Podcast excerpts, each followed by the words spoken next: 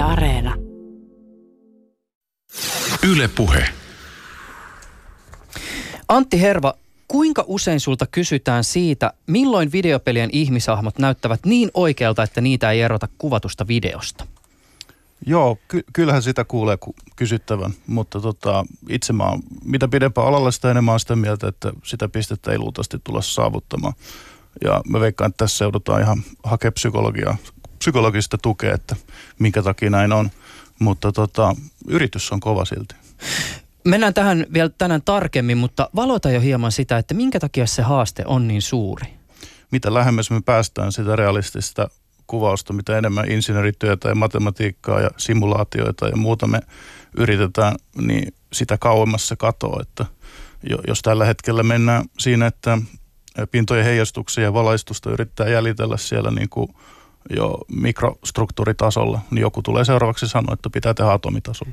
Ja sitten jossain vaiheessa tietysti sitten, ei tämä ei mikään vitsi, vaan siis tästä on kirjoitettu papereita, jossa on esitetty, että renderöinti tietokoneella pitää johtaa kvanttielektrodynamiikasta, mikä tarkoittaa tietysti sitä, että sitähän on käytännössä mahdoton laskea enää nykylaitteilla. Että se aina, aina katoaa kauemmas se tavoite ja sitten toisaalta ihmisillä on kaikilla täysin henkilökohtaiset näkemykset siitä, että millaiset ovat niin kuin uskottavat kasvot. Ja sitten ylipäätänsä se koeasetelma siitä, että meillä on jotain digitaalista, niin ei välttämättä ihminen usko, että se on aitoa. Ja se tieto siitä, että se on digitaalista tavallaan rikkoo jo sen tosi monille.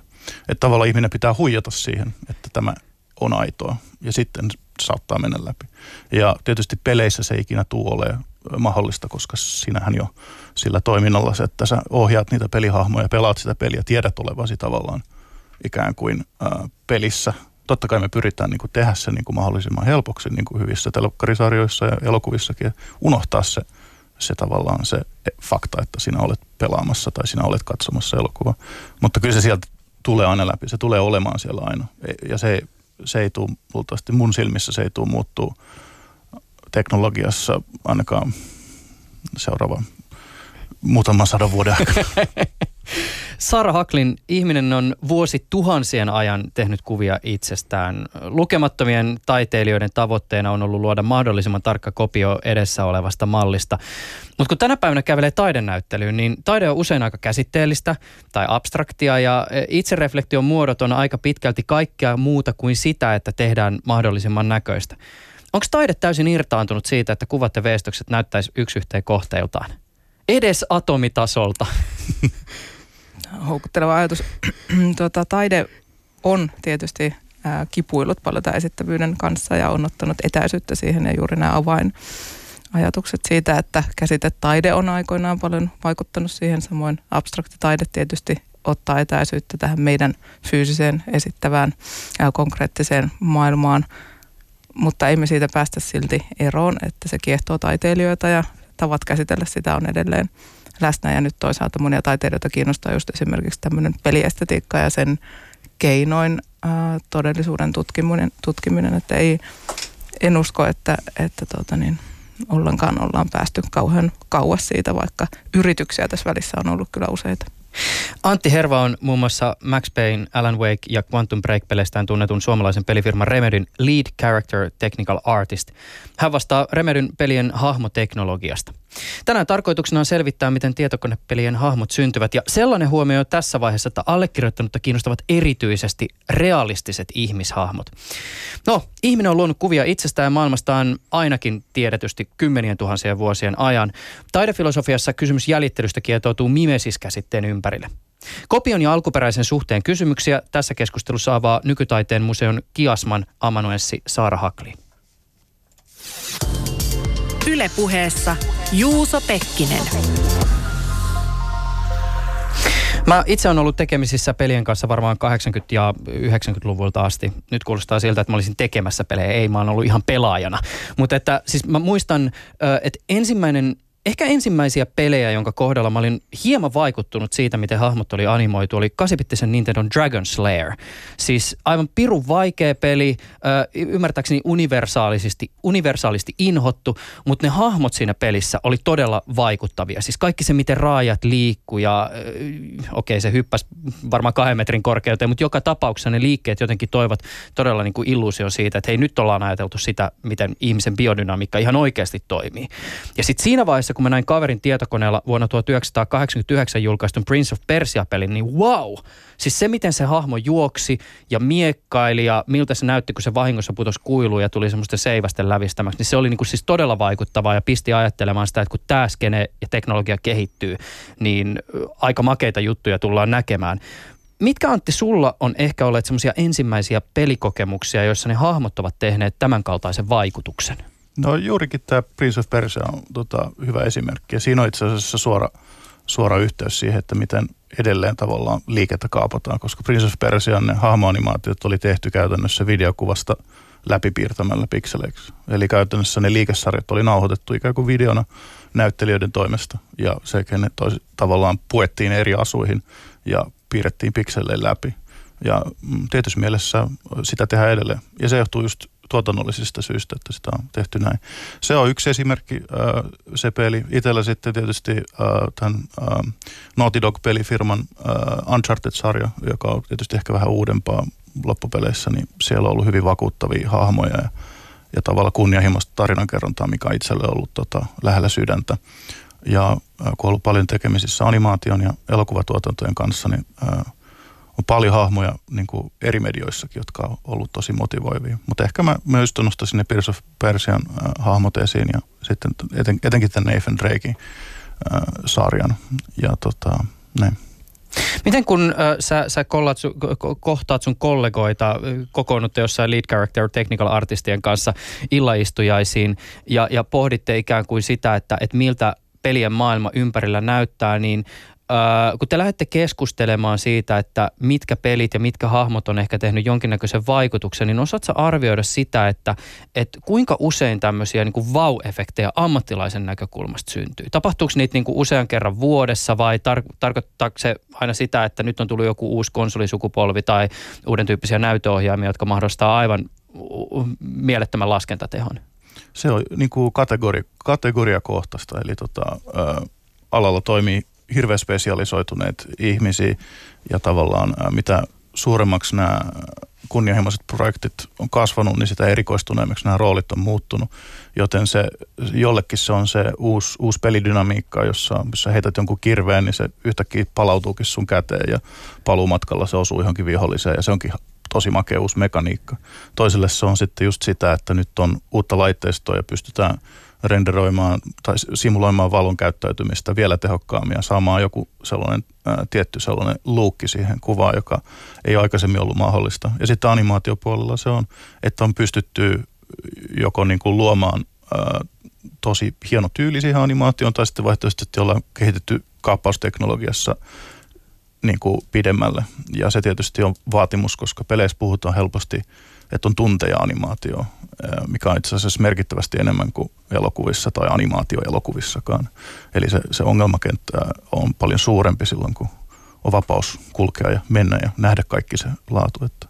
Mutta se tosiaan menee kategorioita, että mitä kukin arvostaa. Että meidän illanistujaisissa, me oltiin just San Franciscossa suurempi ryhmä meitä, niin siellä animaatioillanistujaisissa keskityttiin hyvinkin spesifisti siihen, että mikä on se tunne, kun saatat ohjaimen käteen ja sä ohjaat sitä pelihahmosta, kolmiotteista pelihahmoa, mikä se on se responsiivisuuden tunne, miltä se näyttää, näyttää liikkeessä se hahmo, että tuntuuko se, tuntuuko se realistisesta tämä niin kuin, se kontrolli, se, se tuntuma siihen, siihen ohjaimeen ja se, miten sä näet sen siinä ruudulla. Että se on sellainen hyvin tyypillinen keskusteluaihe, että onko tässä tapahtunut teknologista kehitystä nyt tänä vuonna taas, tai onko uusia algoritmeja. Avaa vähän tuota sun titteliä. Siis mä veikkaan, että lead character technical artist ei ihan hirveän monelle välttämättä sano mitään. Ehkä jos on videopelejä pelannut, niin saattaa jonkinlaista haisua olla siitä, että mitä sä teet, mutta että mi, mitä sä teet? Meillä on tota kahdeksan ihmisen tällainen hahmoteknologian ryhmä Remedyllä, että siellä on tota taikista valmistuneita, sitten on japanilaisia matemaati- matemaatikoita ja tota Belgiasta tota, taiteilijoita ja ohjelmoijia. Se on aika erikoinen kokoonpano. Ja me suoritetaan sitten ikään kuin tätä liikkeenkauppausteknologian kehittämistä yhteis- yhteistyökumppaneiden kanssa ja ää, sitten myös tätä ää, fotogrammetria ja ylempäätänsä tuotantolinjan kehittämistä ja sitten animaatiotyökalujen ää, ää, kehittämistä animaattoreille ja ollaan tällainen vähän niin kuin palveluryhmä ja sitten myös sitä, että miten, miten, miltä nämä hahmot näyttää liikkeessä, niin se on niin kuin se, mitä me tehdään. Ja kuten sanottu, niin ala, alalla laajemmin ää, tota, työ on kovin erikoistunutta ja se, siitä, siitä seurausta on myös tämä neli, nelisanainen tittelinikin. Tota, ei tarvitse tässä vaiheessa vielä mennä detaljien tasolle, mutta jotenkin koitetaan saada ihmiset ymmärtämään sitä, että, että minkälaisesta työstä me puhutaan silloin, kun me luodaan vaikka johonkin siis AAA-peliin, siis ison budjetin pelin hahmo. Kuinka paljon se vaatii työtä, miten paljon ihmisiä on tyypillisesti sitä hahmoa tekemässä, miten paljon siihen menee aikaa? Se, se on, se vastaus on ehkä sanotaan, että se lähtee meille ja sitten vastaavallaisessa haastavuuksessa sanotaan, että seitsemän ihmistä kaksi kuukautta aina sinne. Se on vähän sellainen soliva käsite, että mikä, mikä kaikki lasketaan siihen hahmoon. Kun jos sä mietit peliä, niin sullahan periaatteessa on hahmoja ja sitten sulla on ympäristö. Ja sitten on tavallaan näiden asioiden vuorovaikutus. Ja sitten on tällaisia erilaisia muita keinoja viestiä hahmolle, tai siis pelaajalle asioita, niin kuin vaikka ruudulla on erilaisia mittareita sun muita. Mutta tota, niin, että mihin se raja vedetään, että mikä, mikä on hahmo, niin se niin kuin muuttaa sitä vastausta. Mutta jos puhutaan tällaisen digitaalisen kopion äh, valmistelusta animaatio varten, josta siis puuttuu sen jälkeen vielä kaikki se animaatiotyö, niin siitä puhutaan ehkä, ehkä seitsemän ihmistä kaksi kuukautta. Hmm. Eli tota, se, se on kohtuu, kohtuu vaativa.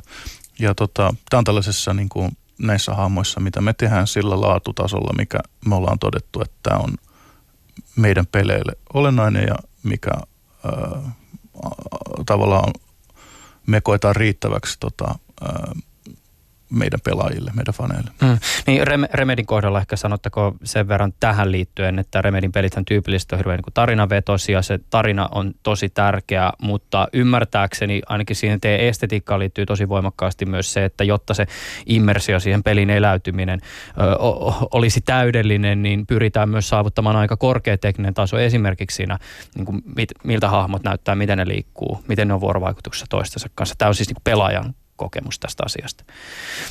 Sara Haklin, jos me lähetettäisiin Antti aikakoneella antiikin Kreikkaa Platonin pakeille, niin mitä sä luulet, että tämä klassinen filosofia ajattelisi siitä, mitä Antti tekee? Kameita hapatusta varmaan. Siinä kopioidaan kopiota, kopion kopion kanssa työskentely olisi tietysti tuomittavaa.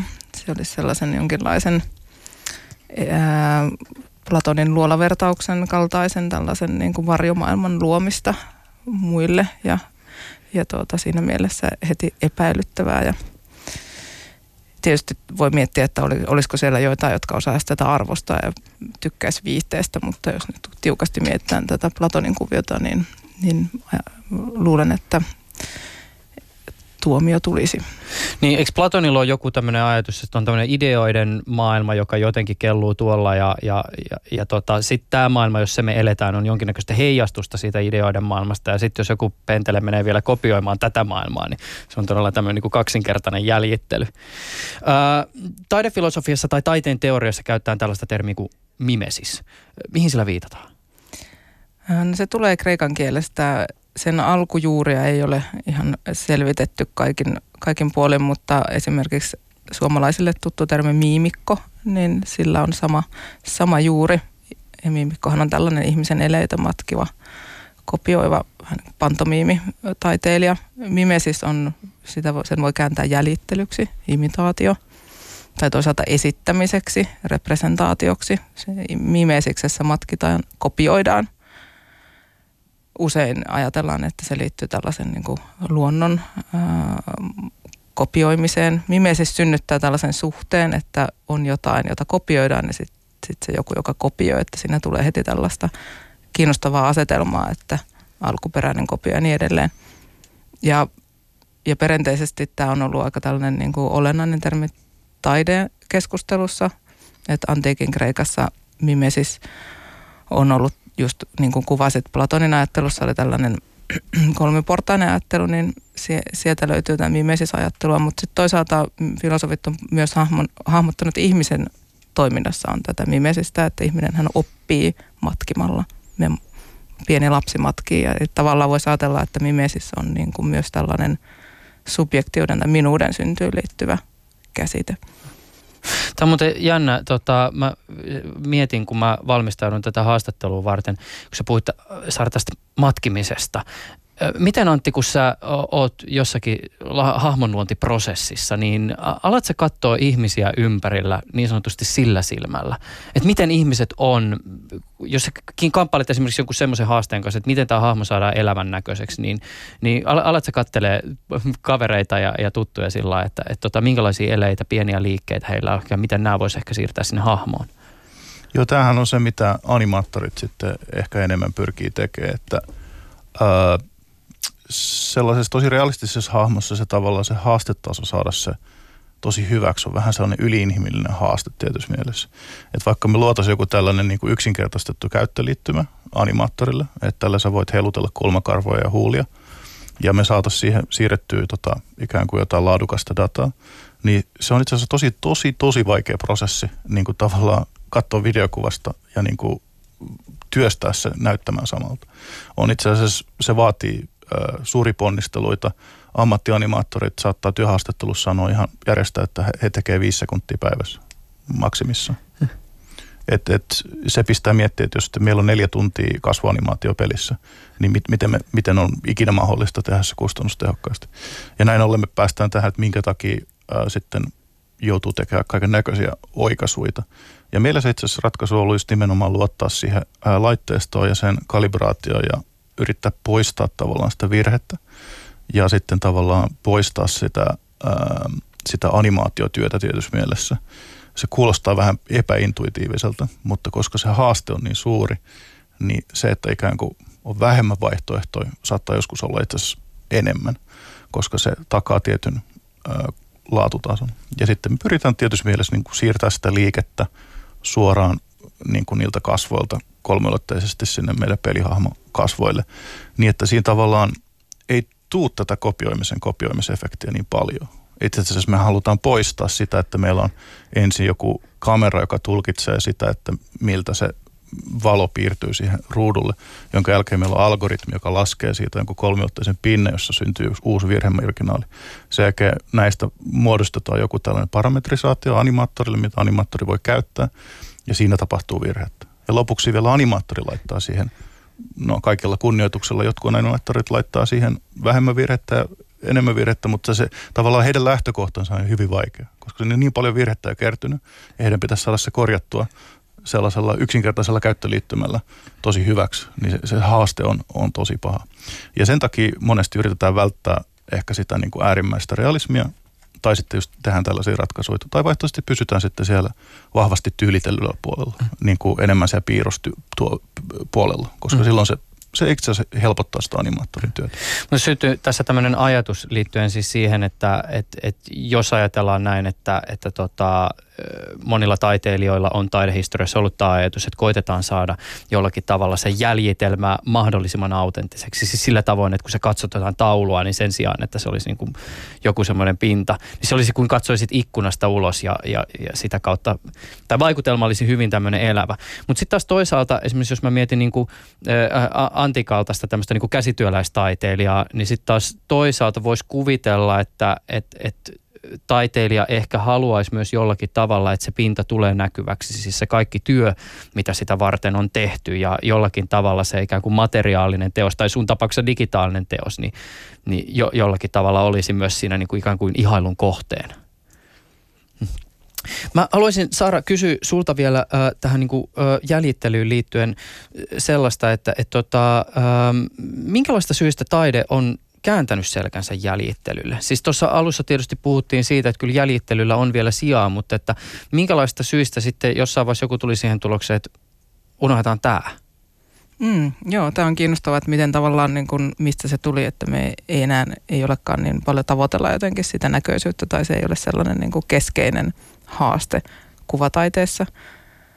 Tässä ehkä semmoista historiallista taustaa niin kuin usein puhutaan siitä, että valokuvan keksiminen on 1800-luvulla niin kuin alkanut vaikuttaa siihen, että tavallaan se maalaustaiteen tehtävä niin kuin semmoisena mahdollisimman todenmukaisena niin ei ole enää niin kuin näyttäytynyt niin merkittävänä. Ja toki niin kuin muitakin tällaisia niin kuin taidehistoriasta, niin kuin jos katsoo, niin sieltä tavallaan tämä ajatus siitä, että vaikka joku ready-made-teos, teos, jossa ei yrittää esittää jotain, vaan on pulloteline tai mikä onkaan sitten niin kuin valittu esine, e, e, taide, ehdotettu taideobjektiksi, niin siinä tavallaan niin tulee tällainen taustatarina siitä, että taiteilijat on tavallaan pitänyt ehkä lähteä sitten miettimään muita kysymyksiä ja löytää uusia välineitä ja sitten toisaalta uusia ilmaisutapoja. Ja tämä tällainen valokuvan keksiminen ja toisaalta myöhemmin niin kuin liikkuvan kuvan keksinnöt, niin ne on niin kuin tietysti ohjanneet ehkä sitä maalausta tiettyyn suuntaan. Ja sitten itse asiassa – erityisesti vähän myöhemmin, niin tavallaan tämä keskustelu tällaisen ajatus tällaisesta, niin kuin, että maalauksen pitäisi ikään kuin tutkia vain itseään, eli ei viitata minnekään itsensä ulkopuolelle. Puhutaan tällaisen Clement Greenbergin niin kuin tällaisesta niin kuin, ä, autonomisesta ä, ajattelusta, että jokainen väline, taiteen väline, medium, oli sitten kuvanveisto tai maalaus, niin keskitty siihen oman välineensä tutkimiseen, että oli yksi tällainen suuntaus, joka vaikutti tällaisen niin kuin abstraktin taiteen syntyyn. Ja siinä tietysti kaikki merkit, jotka jotenkin niin kuin yhdistyy tähän meidän aineelliseen maailmaan tai olisi jonkinlaisia representaatioita, kopioita siitä, niin oli niin kuin ihan kuin huonossa huudossa. Et sieltä löytyy paljon tällaisia niin kuin, ikään kuin sykäyksiä, jotka on niin kuin ohjanneet taidetta ehkä tutkia muita asioita kuin kilvottelemaan sen kanssa, että saisi mahdollisimman todentuntuisen teoksen tehtyä. Mutta sitten taas toisaalta, jos esimerkiksi menee tänä päivänä vaikka te, tulee teille, teille kiasmaan vierailulle ja sitten siellä tulee vastaan jonkun vaikka niin taiteilija Ed Atkinsin teos, jossa hyödynnetään siis periaatteessa samoja teknologioita, joiden kanssa Anttikin työskentelee, niin sitten taas toisaalta itsellä on semmoinen fiilis, että, että sitä ikään kuin teknologiaa ei itse asiassa pyritä millään tavalla piilottamaan. Ja sitten kun tänä päivänä tai, tai tota, viimeisten niin kuin muutaman sadan vuoden aikana on jotakin niin kuin teosta katsonut, niin ei voi millään tavalla sinne te- teoksen tulkinnassa myöskään sivuttaa ikään kuin sitä valittua materiaalia. Mitä sitten, jos niin kuin materiaalina on vaikka Atkinsin tavoin käytetty jotain tämmöistä niin siis digitaalista hahmoteknologiaa, niin miten sitä ikään kuin lähtee valintana lähestymään? Joo, Ed Atkins on tosi hieno esimerkki tästä, että hänellähän on just nimenomaan tällaista peliteknologiaa siellä hyödynnetty, josta tosin siis itse en, en ole teknisesti niin hyvin perillä kaikista näistä teoksen taustoista, mutta että Atkins hyödyntää sitä peliestetiikkaa ja, ja toisaalta niin kuin, hän ei ole ainoa, että tätä, tämän tyyppistä on tehnyt monet muutkin ja voisi sanoa, että on oikeastaan tämmöinen niin kuin tämän ajan ilmiö, että monia taiteilijoita kiinnostaa toi. Ja vaikkei ehkä hyödyntäisi puhtaasti tällaista niin kuin, äm, samaa teknologiaa, niin esimerkiksi Hito Steierlin, saksalaisen taiteilijan teoksissa on aika paljon tällaista niin kuin pele, pelejä kommentoivia elementtejä. Hän tekee videoteoksia ja niissä on usein, niin kuin musta liikutaan aika paljon just semmoisen niin kuin pelimaailman äärellä. Tai sitten ää, meillä oli myös tuo Ars 17 näyttelyssä tuo Reija Meriläisen teos, joka nimenomaan oli peli. Niin kyllähän se niin kuin liittyy siihen, että taiteilijat haluaa tutkia sitä, että miten peli toimii, miten peli vaikuttaa meihin tai toisaalta sitä, niin kuin, miten me voidaan eläytyä johonkin tuollaisiin ähm, avatarhahmoihin, saako tällaista termiä käyttää. Mm. Ja että Ed Atkinsin kohdalla ehkä siinä niin kuin, kyse on niin kuin just sen tutkimisesta, että tunnetaanko me empatiaa – hänen äh, Ribbons-teoksensa, joka oli se Ars-näyttelyssä, niin siinähän oli tällainen äh, klaniksi ajeltu äh, humalassa, humalassa lauleskeleva mieshahmo, joka niin kuin ei ehkä sille oletusarvoisesti ainakaan mulle ollut semmoinen, että kiva kaveri haluaa mennä taputtelemaan selkään, mutta mutta sitten hänen videoteoksessa jotenkin se, mitä se teki siinä, niin alkoi vaikuttaakin jotenkin kiinnostavalta ja koskettavalta. Ja ehkä se liittyy jotenkin siihen, että, että miten tuollainen keinotekoisesti luotu, rakennettu hahmo yhtäkkiä onkin jotenkin – hirveän empaattinen ja se herättää tunteita ja on melkein niin kuin kyynärsilmässä siellä. Ja miksi? Mitä muuten, jos puhutaan tästä ikään kuin eläytymisestä johonkin maailmaan ja mietitään, että me pelataan jotain semmoista just ison budjetin peliä, jossa on pyritty ainakin jonkinnäköiseen realismiin, niin kuinka olennaisena sä Antti näet tämän kysymyksen siitä, että että ää, miten se, että ollaan tehty jotakin luonnollisen näköistä kytkeytyy ikään kuin siihen immersiiviseen kokemukseen? Se on ehkä enemmän tällaista niin kuin, äh, konvention kautta, että, että peliala on kehittynyt just, just tavallaan ää, tietokoneteknologian marssittamana, että kun tietoteknologiassa on tullut uusia mahdollisuuksia, niin sitten niitä on pikkuhiljaa laittu hyödyntää. Että se on vähän niin kuin sen kautta ja sen kautta, että on syntynyt sukupolvi, jotka pelaa pelejä, joissa tavallaan niitä on sitten markkinoille tuotu tavallaan yhtenä markkinointikeinona on ollut nämä uudet teknologiset kehitykset, että nyt tässä sulla on peli, joka, jossa sä voit nähdä jonkun tai sen uuden asian. Niin se, tavallaan ihmiset on oppineet siihen, että tavallaan odotetaan ää, niin kuin sellaista realistista ää, ja niin kuin tosi näyttävää grafiikkaa. Että se on tavallaan vähän sellainen, niin kuin, ää, että ollaan päädytty siihen. Se ei ole sinällään mitenkään itseisarvo. Paljon tehdään pelejä, jossa on täysin tyyliteltyä grafiikkaa. Ja se on lähinnä, että Remedykin on jo yli 20-vuotias yritys. Siihen aikaan silloin, kun Remedy on perustettu, niin esimerkiksi Max Payneissa käytettiin näitä ää, tota, ää, sarjakuvia tietysti mielessä niin kuin kernovälineen, mutta sitten siitä on siirretty, kun teknologia on mahdollistanut, se oli tavallaan se teknologian rajoitusten takia näin tehtiin.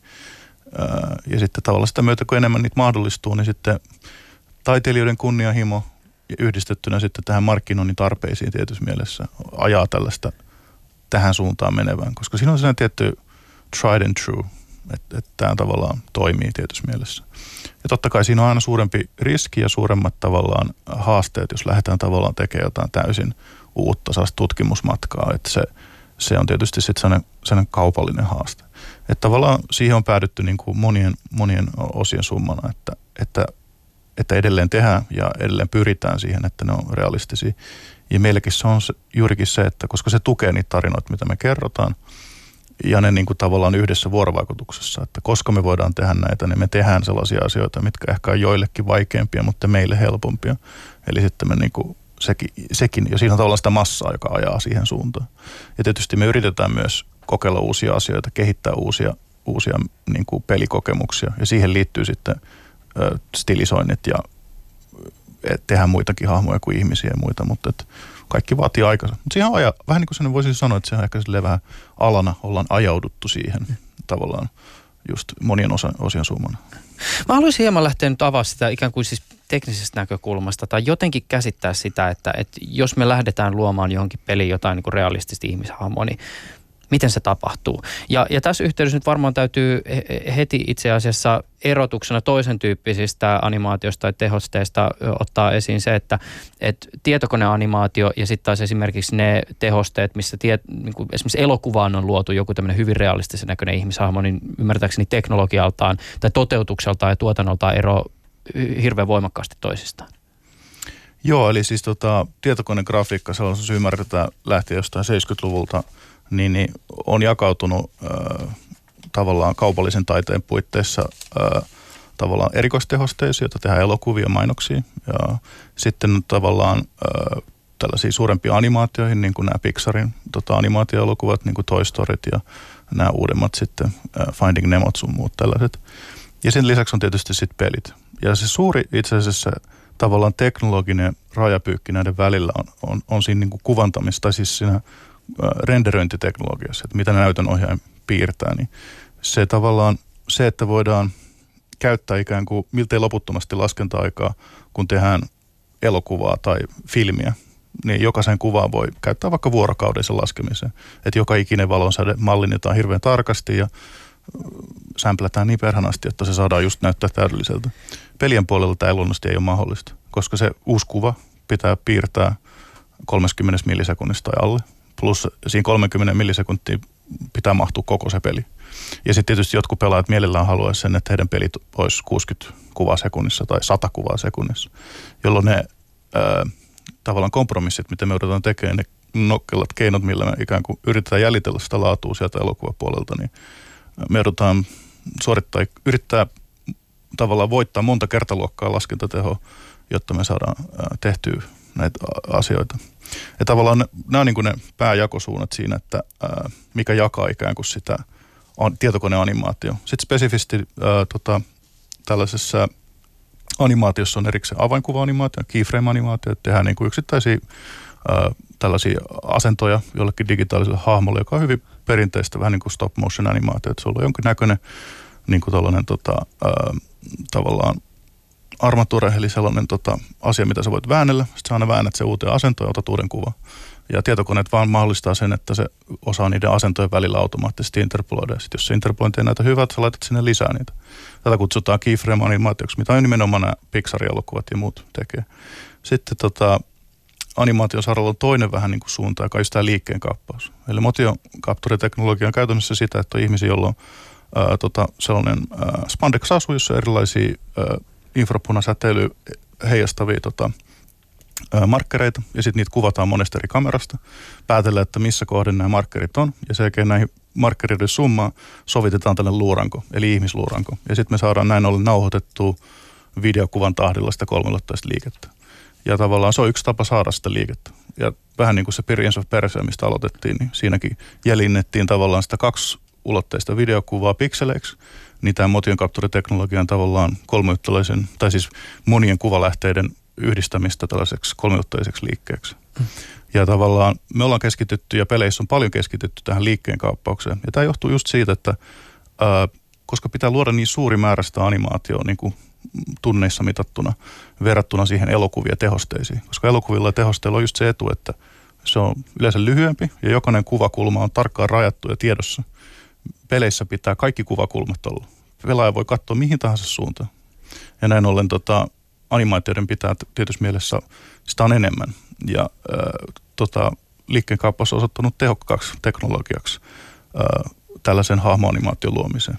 Ihan muuten semmoinen, sori kun mä keskeytän, mutta tässä yhteydessä tuli tämmöinen ajatus mieleen, kun esimerkiksi mä tiedän, se Ed Atkinsi tästä taiteilija, joka puhuttiin aikaisemmin, niin tota, hänhän on esimerkiksi niin kuin ostanut tämmöisiä kaupallisia 3D-hahmoja, joita hän on käyttänyt sitten omissa teoksissaan.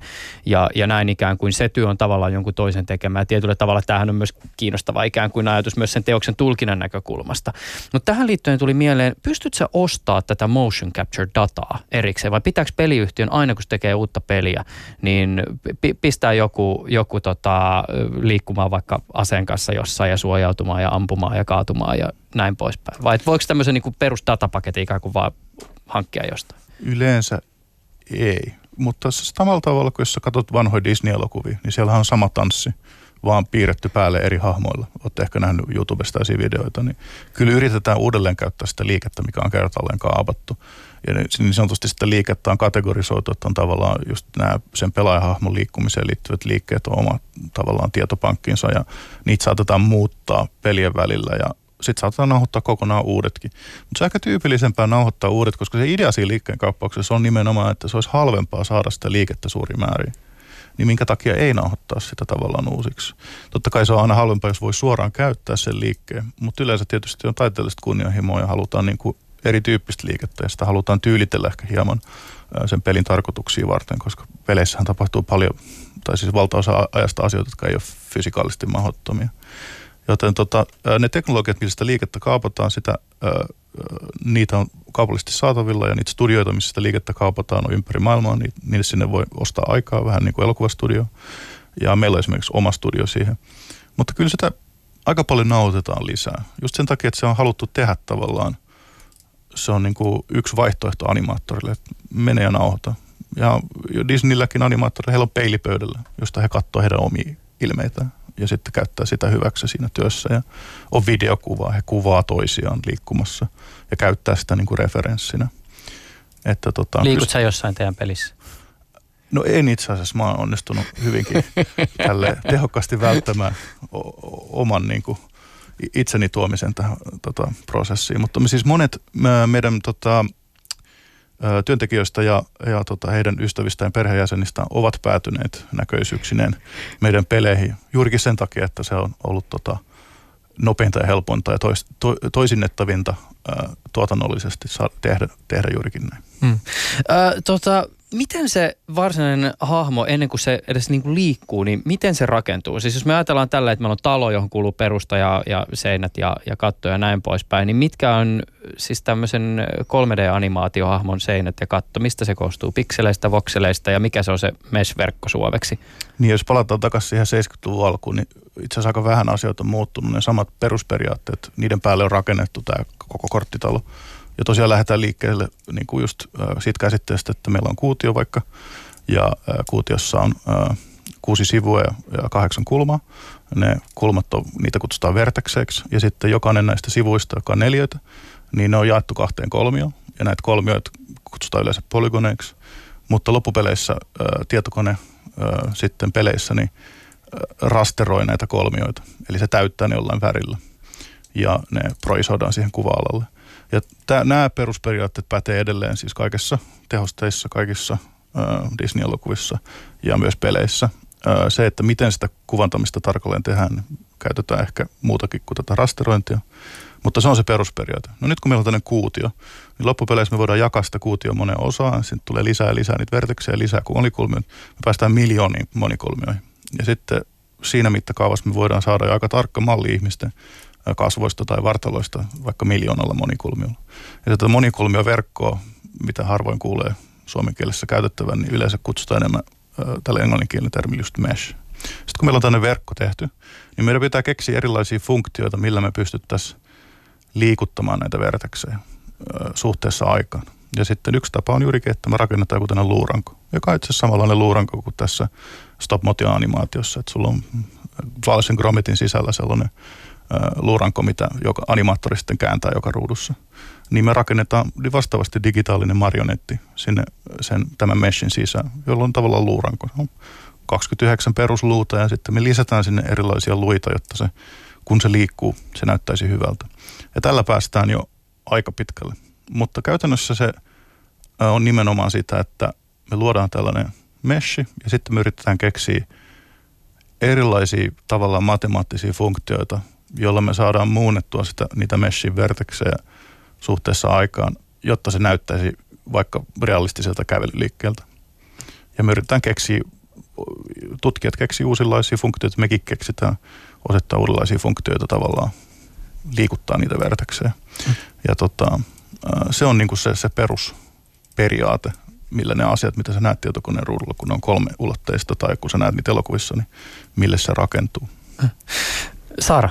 Tämä oli tosi kiinnostava kuunnella, että miten tavallaan se prosessi etenee ja mietin just sitä esimerkkiä siitä Atkinsista ja mistä se kertoo ja, ja aloin pohtia sitä, että miten tavallaan niin kuin jotenkin kiinnostavaa se on, että siinä täysin rakennetussa kooda, koodatussa kuvassa, niin sen perusta, jonkun liikkeen perusta saattaa olla vaikkapa jonkun sun ystävän liikkeessä, eli tavallaan joku virtuaalinen, johon, joka tuota, niin on täysin ohjelmoitu, niin siellä onkin se ehkä joku semmoinen inhimillinen kosketus.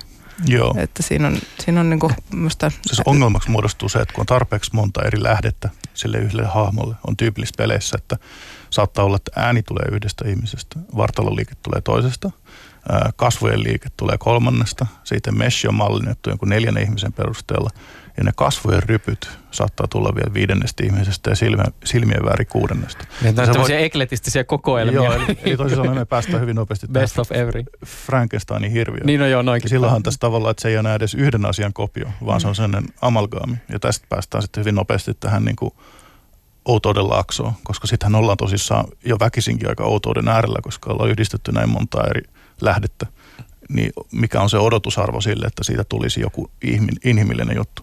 Ja näin ollen me ollaankin menty toiseen suuntaan. Me yritetään jäljentää joku yksittäinen ihminen, kaikki ne oikkuineen ja tavallaan mannerism, niiden niin kuin näyttelyssäkin toistuvat jutut, mitä he tekevät, millaisia he ovat, jotta me saataisiin siihen nimenomaan enemmän sitä inhimillisyyttä, koska traditionaalisesti peleissä just 5-6 lähdettä ja sitten yritetään niin kuin saada se tavallaan toimia ja sitten ollaan hirveä panikki, että ei apua, nyt tämä jotenkin näyttää tosi oudolta ja mitä me tehdään. Ja, ja se, se, on just sellainen, mitä yritetään kaikki me välttää, että ajaudutaan siihen tilanteeseen, että joku on pielessä, mutta kukaan ei oikein osaa sanoa, että mikä se juttu on. Ja sen takia se yksittäisen sinun toisintaminen on tavallaan luotettavampi kuin se, että ns. oijotaan ja otetaan monesta suunnasta näitä lähteitä. Ähm, tämä ehkä pätee enemmän just tässä realistisessa grafiikassa. Että siinä Prince of Persiassa niin se oli ehkä ihan ok, että siellä oli useampi eri, eri vartalonäyttelijä, josta niitä liikkeitä jäljennettiin. Ja meilläkin se on valtaosin ok. Mutta jos oikeasti haluaa uskottavan tavallaan kohtauksen, niin siinä on helppo mennä pieleen just sillä, että yhdistellään liian monta eri lähdettä sitten odotetaan, että se vaan jotenkin maagisesti toimii sitten lopulta. Mulla, mulla on tämmöisiä jotain tämmöisiä ta- taidefilosofisia tai taidehistoriallisia temaattisia elementtejä nyt ilmassa. Kun mä kuuntelin, voit ehkä saada osallistua tämän ajatuksen rakentamiseen. Kun mä kuuntelen esimerkiksi nyt sua, Antti, miten sä kerrot siitä, että, että miten tämä hahmo rakentuu ja miten sitä tehdään ja muokataan. Ja mä oon jonkin verran nähnyt esimerkiksi tämmöisiä siis ää, nopeutettuja videopätkiä siitä, miten tämmöisellä niin kuin MES-verkolla lähdetään luomaan sitä hahmoa. Ja mulle tulee kyllä näitä videoita katsoessa esimerkiksi siis tosi voimakkaasti mielikuva tämmöisestä niin kuin kahvimainoksen kuvanveistäjästä, joka puusta lähtee työstämään jotakin materiaalia ja sieltä sitten tulee ja jotenkin tuntuu, että jopa se materiaalikin tietyllä tavalla inspiroi sitä, että mihin sitä suuntaa tai mi, mihin suuntaan sitä niin kuin te, teosta viedään. Mutta että mä jotenkin pohdin edelleen sitä niin kuin Platonin maailmaa ja sitä tavallaan, että, että mitä taiteilijat ehkä silloin aikoinaan olivat. Ja, ja tota, eikö kreikan kielessä on tämä sana tekne, joka siis viittaa taitoon. Ja eikö tällä teknesanalla sillä voidaan puhuta siis vaikka niin kuin lääkäriammattitaidosta tai muusikoammattitaidosta tai vaikka siis siitä, mitä taiteilija tekee.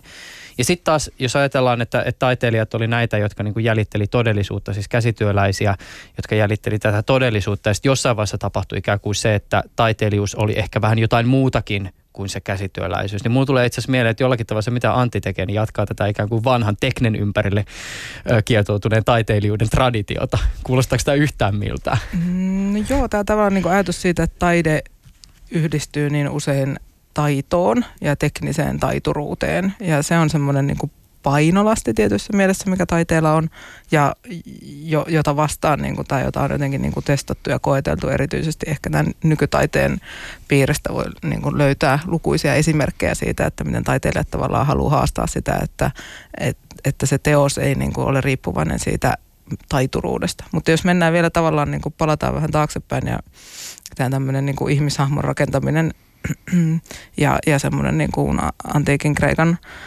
ähm, ajattelumalli, että Platonin, jos vielä käydään läpi se että ajatus siitä, että Platonilla oli tosiaan se ideamaailma ja hänen niin kuin tavallaan ähm, ajatuksessa se Jumalan, Jumalten ideamaailma on se ykkösmaailma ja sitten on tämä meidän ähm, kokema aistimaailma, joka nyt sitten on vähän tämmöinen niin kuin hutera ja se on vaan kopiota kaikua siitä, siitä ideamaailmasta ja sitten se taiteilijoiden luoma kuva on, on siitä sitten se niin kuin kopion kopio niin kuin, ja vielä hyödytön, koska siis Platon arvostaa esimerkiksi puuseppä on niin kuin, tekee fiksumpaa hommaa kuin äh, tällainen lead character äh, technical artist, koska, koska sen puusepän sängyssä voi nukkua versus, että sitä sänkyä vaan katellaan jossain. Mutta antisängyssä on tosi siistiä nukkuu.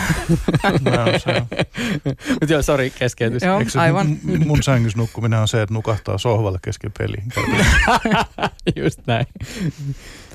Okei, okay, niin tavallaan nyt tämä tämmöinen niinku, ähm, asetelma tietysti siitä, että niin kun, äh, no, nyt alkaa, alkaa tarkemmin miettimään, niin siinähän se käsityöläinen on ikään kuin se, joka tekee jotakin hyödyllistä, että mä en tiedä, pitäisikö nyt verrata sitten niin kuin tietokonepelien tekijöitä käsityöläisiksi, mm. onko se niin kuin hyödyllistä vai ei, mutta ei mennä siihen. Ky- kyllä mä väittäisin, että se on, se on aika, aika osuva. Se on sitä nime, mä väittäisin, että se on nimenomaan tätä nykyään digitaalista käsityöläisyyttä. Mm. Siinä on, on mun mielestä vahvasti tästä viittaus. Ja se, siihen sitten käsityöläisyyteen liittyy kaupallisuus, koska sä mm. teet käsilläsi töitä, jotta sä, mm. kirjallisesti töitä, jotta sä voit myydä. Ja äh, siinä on ehkä tämä tällainen niin kuin tavallaan ero taiteeseen, tavallaan ero taiteeseen. On se tietysti kiva taiteilijalle, taiteilijallekin, että saa Jotkut taiteilijat saa elantonsa ja toiset saa vielä todella hyvin elantonsa. Mm. Ja tota, mutta siinä on, siinä on just se ero, että äh, he ovat itsessään brändejä, käsityöläiset ehkä niin kuin tavallaan liittyvät yhteen rakentavat yhdessä brändin. Mm. Jäikö sulla Sari vielä ajatus kesken? Joo, tämä niinku jotenkin vielä, niinku, kun tuli tämä niinku liikekaappauskuvio, niin, niin tuota, ja sitten sä pohdiskelit sitä niinku taide, taidekelaa, niin tuota, tässä tämä tavallaan, niinku, ja aikaisemmin puhuttiin siitä, että miten tavallaan niinku, kuvataide, erityisesti maalaustaide, ehkä niinku joutui etsiä uusia keinoja sen jälkeen, kun valokuvateknologia alkoi niin kuin näyttää, että tälleen tämän saa tämän kuvan. Hmm tehtyä, niin si- siinähän tämmöinen niin kuin esiaste elokuvalle on ollut nämä kuuluisat, on ranskalainen Etienne Marie, sitten on tämä Edward Muybridge, joka, joka myös teki näitä laukkaavan hevosen kuvia, jotka on monille tuttuja. Mm. Ja tuota, niin, ää, ajatus siitä, että tavallaan niin kuin valokuvan ansiosta saatiin näkyville jotain sellaista, mitä ihmissilmä ei ole pystynyt erottaa. Mm. Mm. sen liittyy keskusteluun siitä, että miten ne hevosen jalat nyt oikeasti menee ja onko hetki, jolloin yksikään niistä ei koske maahan. Niin Mm. sitä ei tavallaan, niin kuin, että sit tiirataan ja tiirataan, kun se menee kovaa vauhtia, mutta tavallaan se varmuus siitä tulee vasta, kun voidaan todentaa se kameroilla. Ja tuota, niin tämä keskustelu taas sitten jotenkin lähtee niin kuin taas kuvataiteen suuntaan sitä kautta, että no toki tämä on hirveän viitattu ja kiinnostava tuota, niin koe ja monet on sitä käsitellyt ja sitten siitä ehkä niin kuin lähtenyt sitten elokuva ja liikkuva kuva, mutta samaan aikaan tämä ajatus siitä, että että semmoinen niin kameran ää, kyky nähdä ylittää ihmissilmän kyvyn ja sen takia se ei ehkä niin kuin synnytä sitä vaikutelmaa, johon voisi eläytyä. Mm. Ja mä oon itse väitellyt ranskalaisfilosofi Maurice Merleau-Pontin ajattelusta. Merleau-Ponti on niin kuin fenomenologi, joka tota, niin, äh, hänellä oli vahvoja näkemyksiä maalaustaiteesta ja oli oman aikansa lapsi. Hän ihaili silloin mielettömästi Paul Cézannea ja, ja hän, hänellä oli tällaisia niin kuin ajatuksia siitä, että miten tavallaan ää, se Sanne maalaa ikään kuin sillä tavalla, kun se maisema ilmenee versus, että hän olisi jotenkin pikkutarkasti pipertänyt sen juuri sellaisena kuin se on. Eli sitten tavallaan tällainen niin kuin valokuva laukkaavasta hevosesta ei välitä sitä tunnelmaa, vaan sen pitäisi olla jotenkin niin kuin, ää, sen liikkeen pitäisi olla jotenkin niin kuin synnyttää liikkeen vaikutelmaa, eikä vaan niin kuin analyyttisesti niin kuin kameran silmän keinoin osoittaa sitä liikettä. Niin tähän liittyen itse asiassa mä katoin Antti jonkun tämmöisen pari vuotta vanhan haastattelun. En tiedä, onko teknologia mennyt sitten sen verran eteenpäin tästä hetkestä, että nyt sä ajattelet tästä eri tavalla. Mutta sä siinä puhuit esimerkiksi siitä, kuinka joissakin tilanteissa itse asiassa, niin kuin siis kun tehdään tietokonepeleihin jotakin hetkeä tai henkilöä, niin on parempi ratkaisu ehkä keskittyä siihen vaikutelmaan, jonka se tilanne antaa sen sijaan, että pipertäisiin niin pienimpien mahdollisten detaljeiden kanssa. No se on, tämähän on kuvataiteessa hyvin tyypillinen, se pätee ihan, ihan jokaisessa kuvassa, että ää, hyvä kuva, ihan mitä nyt taidekoulussakin opetetaan, että hyvä kuva koostuu siitä, että sulla on joku asia, mihin sä voit kiinnittää katseesi ja se tavallaan sommitelma ja muu vetää sut siihen johonkin yhteen juttuun. Elokuvissa tietysti ihmiset tuppaa katsoa ihmisten silmiä, jos vaikka noin kuin on rajattu joku dialogi kahden näyttelijän välillä. Yleensä on tapana näyttää niitä kasvoja, että ei, ei kuvata takaraivoa silloin, kun toinen puhuu. Ää, mutta tota, se, mihin se katse kiinnittyy, sinne kannattaa laittaa muutamia yksityiskohtia. Ja sitten tavallaan pitää ehkä pyrkiä siihen just, että sitä on tasapainoisesti sitä yksityiskohtia. Että Avatari kunnianhimoinen elokuva, niin heillä oli se ongelma, että kun heidän hahmonsa alkoi näyttää hyvältä, niin heidän ympäristössä alkoi, ympäristössä alkoi näyttää huonolta. Ja sitten kun se ympäristö alkoi näyttää hyvältä, niin sitten ne hahmot taas rupesi näyttää huonolta. Ja siinä on just se, että kun on, jos on hirveä määrä yksityiskohtia siinä kuvassa, niin siitä tavallaan se, ähm, sitä pitää jotenkin pystyä ohjaamaan sitä katsetta. Peleissä se on haastavaa sen takia, että pelaa itse saattaa kääntää kameraa toisinaan me otetaan kontrolli siitä kamerasta ja näytetään asioita kerronnallisista syistä. Mutta se on mun mielestä ennen kaikkea niin, että ää, pitää olla jotain, mihin silmä kiinnittyy. Pitää olla, luoda joku vaikutelma jostain nimenomaan ja siihen sitten osallistuu se liike. Ja ähm, se on just, että jos siinä liikkeessä on tietty tarkkuus, niin jos sen ylittää ikään kuin taas siinä tässä meshin pinnassa, niin silloinhan meillä on tavallaan, ne ei ole samalla tasolla taas. Ja tavallaan me halutaan ikään kuin saada kaikki ikään kuin samalle tarkkuustasolle tietyssä mielessä. Ja sitten ehkä viedä se huomio niin kuin rajamalla ja kompositiolla ja muilla keinoilla siihen niin kuin oleelliseen juttuun. Ja siis peleissähän, kun se navigoi tuota ympäristöä, niin se ympäristöhän on rakennettu ja se on sille hienovaraisesti ikään kuin vi, siinä näet siinä ympäristössä, että tuonne minun pitäisi mennä. Mutta se on silleen tavalla, että se on oma taitolajinsa tehdä niin kuin sellaisia vihjeitä sinne ympäristöön, että tuonne suuntaan minun pitäisi mennä. Hmm. Koska muutenhan sulla on se tilanne, jos sulla on vaan sellainen epämääräinen ympäristö, sähän eksyt sinne. Hmm. Ja, ja tässä on moni tällaisia, että yritetään johdatella ihmisiä ja luoda vaikutelmia, jotta saadaan tavallaan riisuttua ne muurit mm. ikään kuin ja päästään saadaan jalkahoven väliin. Pienä huomiona muuten tuohon, se joskus kun katsoo sellaista ihmistä, joka ei kauheasti pelaa videopelejä, niin huomaa, että tämän huomion kiinnittäminen on aikamoinen haaste, koska tällä ihmisellä, jolla ei ole kokemusta peleistä, ei varmaan ymmärrä myöskään niitä konventioita, että Kyllä. mikä viittaa siihen, että missä mennään. Ja Saada. mä oon just sellainen pelaaja, joka on siellä nurkassa ja niin kuin niin. jumissa, että ihmettelee mitä kummaa. Ei, mutta se on, niin kuin mistä sä voisit tietää, että kun siinä huoneessa on esimerkiksi vaikka niin kuin kolme ovea ja yhden oven yläpuolella vilkkuu joku valo. Mä tiedän, tiedä, jossain tämmöisessä kauhupelissä oli joku tämmöinen vastaava ja yksi, yksi mun tuttu oli just, että tonne mä nyt ainakaan mene, koska näyttää tosi pelottavalta, vaikka se on just se, mihin niinku yrittää, että hei, check this out ja niin, niin, tänne ja- suuntaan ja näin.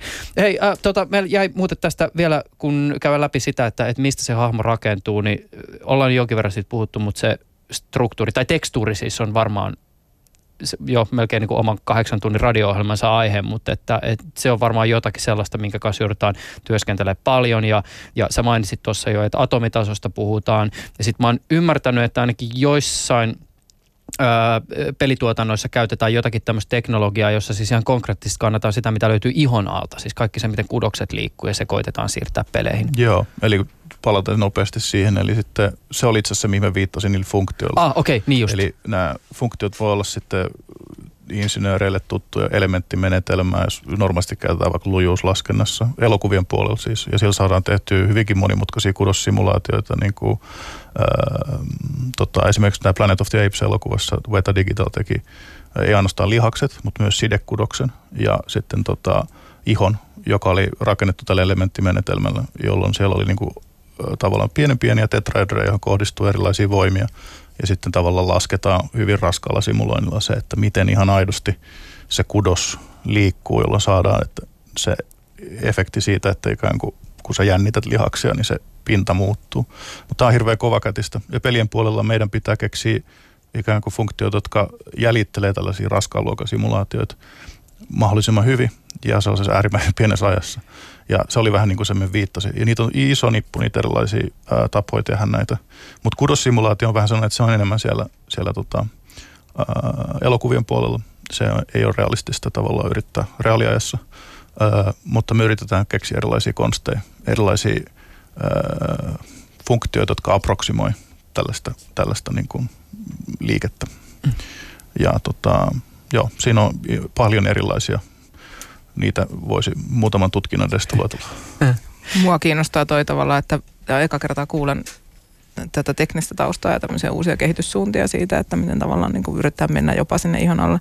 Tulee mieleen tämä Merleau-Pontin sitaatti siitä, että kun hän on puhunut paljon tästä, että hänellä on kaikkia omia näkemyksiä siitä, että mikä, mitä ongelmaa abstraktista taiteesta on ja ei mennä siihen enempää, mutta hän on niin kuin puhunut tavallaan siitä, että ei ole olemassa punaisuutta irrallaan niin kuin materiaalista, että väri on aina yhteydessä johonkin materiaaliin. Eli siinä tavallaan tulee tämä, että se on huomattu myös näissä peleissä, että jotenkin se pitää tulla sieltä. Materia on jotenkin jo semmoista, mikä tuntuu rakentavan tätä meidän ympäristöä myös pakenee ehkä sitä, sitä ohjelmointia tai joka niin kuin asettaa sille haastetta ja erilaiset materiaalisuudet. Ja ne on toisaalta myös sellaisia, mitkä ehkä sit synnyttää sitä tunnistamisen tunnetta ja, ja saa niin kuin nämä meidän mm, ehkä iholla tuntemaan kosketusta tai niin kuin voi kuvitella, että miltä joku tuntuu niin kuin entistä vahvemmin. Ja Joo.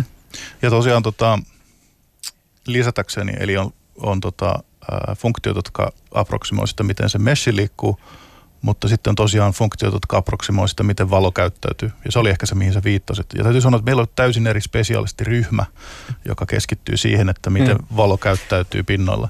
Ja se on myös tällainen tietokonegrafiikan niin kuin tavallaan tutkimusalue. Että mä viittaisin ehkä, että haastattelisit heitä, mutta sen vaan totean, että äh, siinä just myös yritetään keksiä keinoja jäljentää sitä, että miten valo kirjaimellisesti kimpoilee ihokudoksissa ja kuinka se niin kuin tavallaan, kun sä tulee takaa valo, niin sehän menee sun korvan läpi ja sä näet sen veren punaisuuden sieltä korvasta. Tai sä katot sun sormea taskulampuun vasten. Niin me yritetään jäljittää kyllä jo näitä efektejä. Ja sillä saadaan tietyn tyyppistä niin kuin jälkeaikaiseksi. Mm. Se on sellainen yleinen suunta, mihin on menty, että on jäljitelty sitä materiaalin ää, niin kuin tuntua sitä karkeutta ja, ja niin kuin, just, että miten se heijastaa valoa ja miten se valo poten- käyttäytyy sen sisässä. Antti Herva, sä mainitsit jo tuossa nopeasti tämän oudon laakson, englanniksi termi on Uncanny Valley. Äh, sillä siis, eikö sillä viitata siis tämmöiseen tavallaan tilanteeseen, puhutaan robotiikan tai tietokoneanimaation piirissä, missä ikään kuin jokin alkaa näyttää jo niin aidolta, että se aitous herättää tai tulee vaikutelma ikään kuin oikeasta. Se jäljennys on niin alkuperäisen kaltainen, että tulee sellainen jotenkin epämiellyttävä tai, kummal, tai kummallinen olo sen kanssa. Joo, eli kaikennäköiset tällaiset robotit ja ä, just digitaaliset hahmot, jotka on vuorovaikutuksessa ihmisen kanssa, niin kärsii just tästä efektistä, että mitä aidompi niistä ä, tehdään, niin sitä vahvemmin ne henkilön omat epävarmuudet alkaa projisoitua tähän niin kuin tähän, tähän, tähän laitteeseen tavallaan. Että jos se laite ikään kuin aiheuttaa, puhutaan, että siitä on ollut tässä tutkimusta, että psykologian puolella ja käyttäytymistieteessä, että se tavallaan aiheuttaa se, se eksistentiaalisen kriisi. Että kun sä näet jonkun tällaisen hahmon, joka on miltei ihmismäinen, mutta ei kuitenkaan, niin se saa ikään kuin sut kyseenalaistamaan tavallaan sille alitajuisesti sun omaakin olemassaoloa, että entäs jos minäkin olisin vain tuollainen Jos minäkin olen vain simulaatio. Ja sehän se, tietysti sen sosiaalinen ahdistuskin niin. syntyy siitä, että jos joku on tosi epäluonteva, niin sittenhän se alkaa aiheuttaa ahdistussa ympäröivissäkin ihmisissä, että eihän, eivät hän hekään pysty jatkamaan kuin mikään ei olisi vialla. Hmm. Ja, ja se täm... sama niin kuin tavallaan heijastuu. Että siinä on sellainen tosi vahva psykologinen tekijä. Ja se vaikuttaa eri ihmisiin eri tavoin taiteessa on tietysti myös tätä niin tarinoita ää, eri, eri taiteenaloilta. Tästä tällaista ihminen luo jotain, joka muistuttaa kauhistuttavalla tavalla oikeaa ja esimerkiksi Freudin tämä unheimli, äh, kammottavan käsite, niin siinä, siinä tekstissä Freud kirjoittaa tämän Hoffmannin kertomuksesta, jossa on tämmöinen olympianukke, johon sitten rakastutaan. Ja sitten se onkin kone ja miten tavallaan niin kuin, se semmoinen niin kuin kauhu siitä, että joku ei voi tietää just se, että mikä minä olen. Ja, ja tämä on taas teema, mitä mun monet, monet taiteilijatkin paljon on käsitellyt eri aikakausina ja nyt tuossa näin Maija Tamminen valokuva oli kuvannut robotteja ja ihmisiä ja kaikki näytti ihan samalta ja siinä niin kuin jää miettiä, että kuka näistä on oikea. Mm. Joo, se aiheuttaa hyvin sen vaivaannuttavan tunteen tavallaan. Tässä muuten vielä Antti kuunnellessa tuli tämmöinen ajatus, siis liittyy ehkä vielä niin taidehistoriaan, että tietysti joku tämmöinen niin kuin fotorealismi on ikään kuin ty, ty, tyyli itsessään ja se herättää niin kuin tietynlaisia fiiliksiä ja ajatuksia, mutta mä pohdin, että, että onko tässä teknologisessa ympäristössä, jossa me tällä hetkellä eletään minkäänlaista sijaa ikään kuin fotorealismille taiteen, ikään kuin tässä niin kuin, tai korkeataiteen kontekstissa, jos nyt käytetään tämmöistä sanaa, koska jos niin kuin se miten me luodaan näitä niin kuin jäljennöksiä, siis digitaalisia hahmoja jostakin niin kuin ihmishahmoista, vaatii, on kuitenkin näin niin kuin tavallaan intensiivistä. Vaatii kymmeniä ihmisen työtä ja kuukausia ja näin poispäin. Niin verrattuna esimerkiksi siihen kaksitasoisella pinnalla pelaamiseen ja ikään kuin sen maalauksen tekemiseen, niin on se aika erityyppinen projekti tuotannollisesti ryhtyä jonkin, tai hmm. jonkun niin kuin yksittäistä taiteilijatoimesta. Niin, mutta sitten taas, mistä ne kertoo, mitä sen käsitellään, että Ars Fennico-palkinnon voitti äh, Kari Vehosalo, joka tekee tosi fotorealistisia maalauksia, mutta niissä on taas aina jotain kummallista, jotain kammottavaa meneillään. Että siellä on joku raato keskellä jotain 50-luvun fotorealistista nättiä asetelmaa. Et ne, se on ehkä enemmän että mistä, mistä puhutaan, että mm. tekniikka on väline sanoa jotain. Mm. Teille molemmille ihan älyttömän suuri kiitos siitä, että, että tulitte tähän keskusteluun mukaan. Täällä studiossa on siis ollut Antti Herva. Hän on muun muassa Max Payne, Alan Wake ja Quantum Break-peleistään tunnetun suomalaisen pelifirma Remedin lead character technical artist. Toivottavasti tämä lähetys on hieman avannut, että, että mitä Antti ja Antin a- ammattiryhmä oikein tekee. Antti siis vastaa Remedin pelien hahmoteknologiasta. Lisäksi täällä studiossa on ollut nykytaiteen museo Kiasman amanuenssi Saara Haklin. Ollaan keskusteltu myös tässä yhteydessä kopion ja alkuperäisen suhteen kysymyksestä kysymyksistä taidefilosofiassa tämä kysymys mimesiksestä on aika merkittävä ja, ja tietysti taiteilijat ovat tuhansien vuosien ajan luoneet kuvia ihmisestä ja ympäröivästä maailmasta ja moni on pyrkinyt saavuttamaan hyvinkin elävä, eläväisen näköisiä jäljennöksiä. Mahtavaa, että pääsitte tänään vieraaksi. Kiitos. Kiitos. Ylepuheessa Juuso Pekkinen.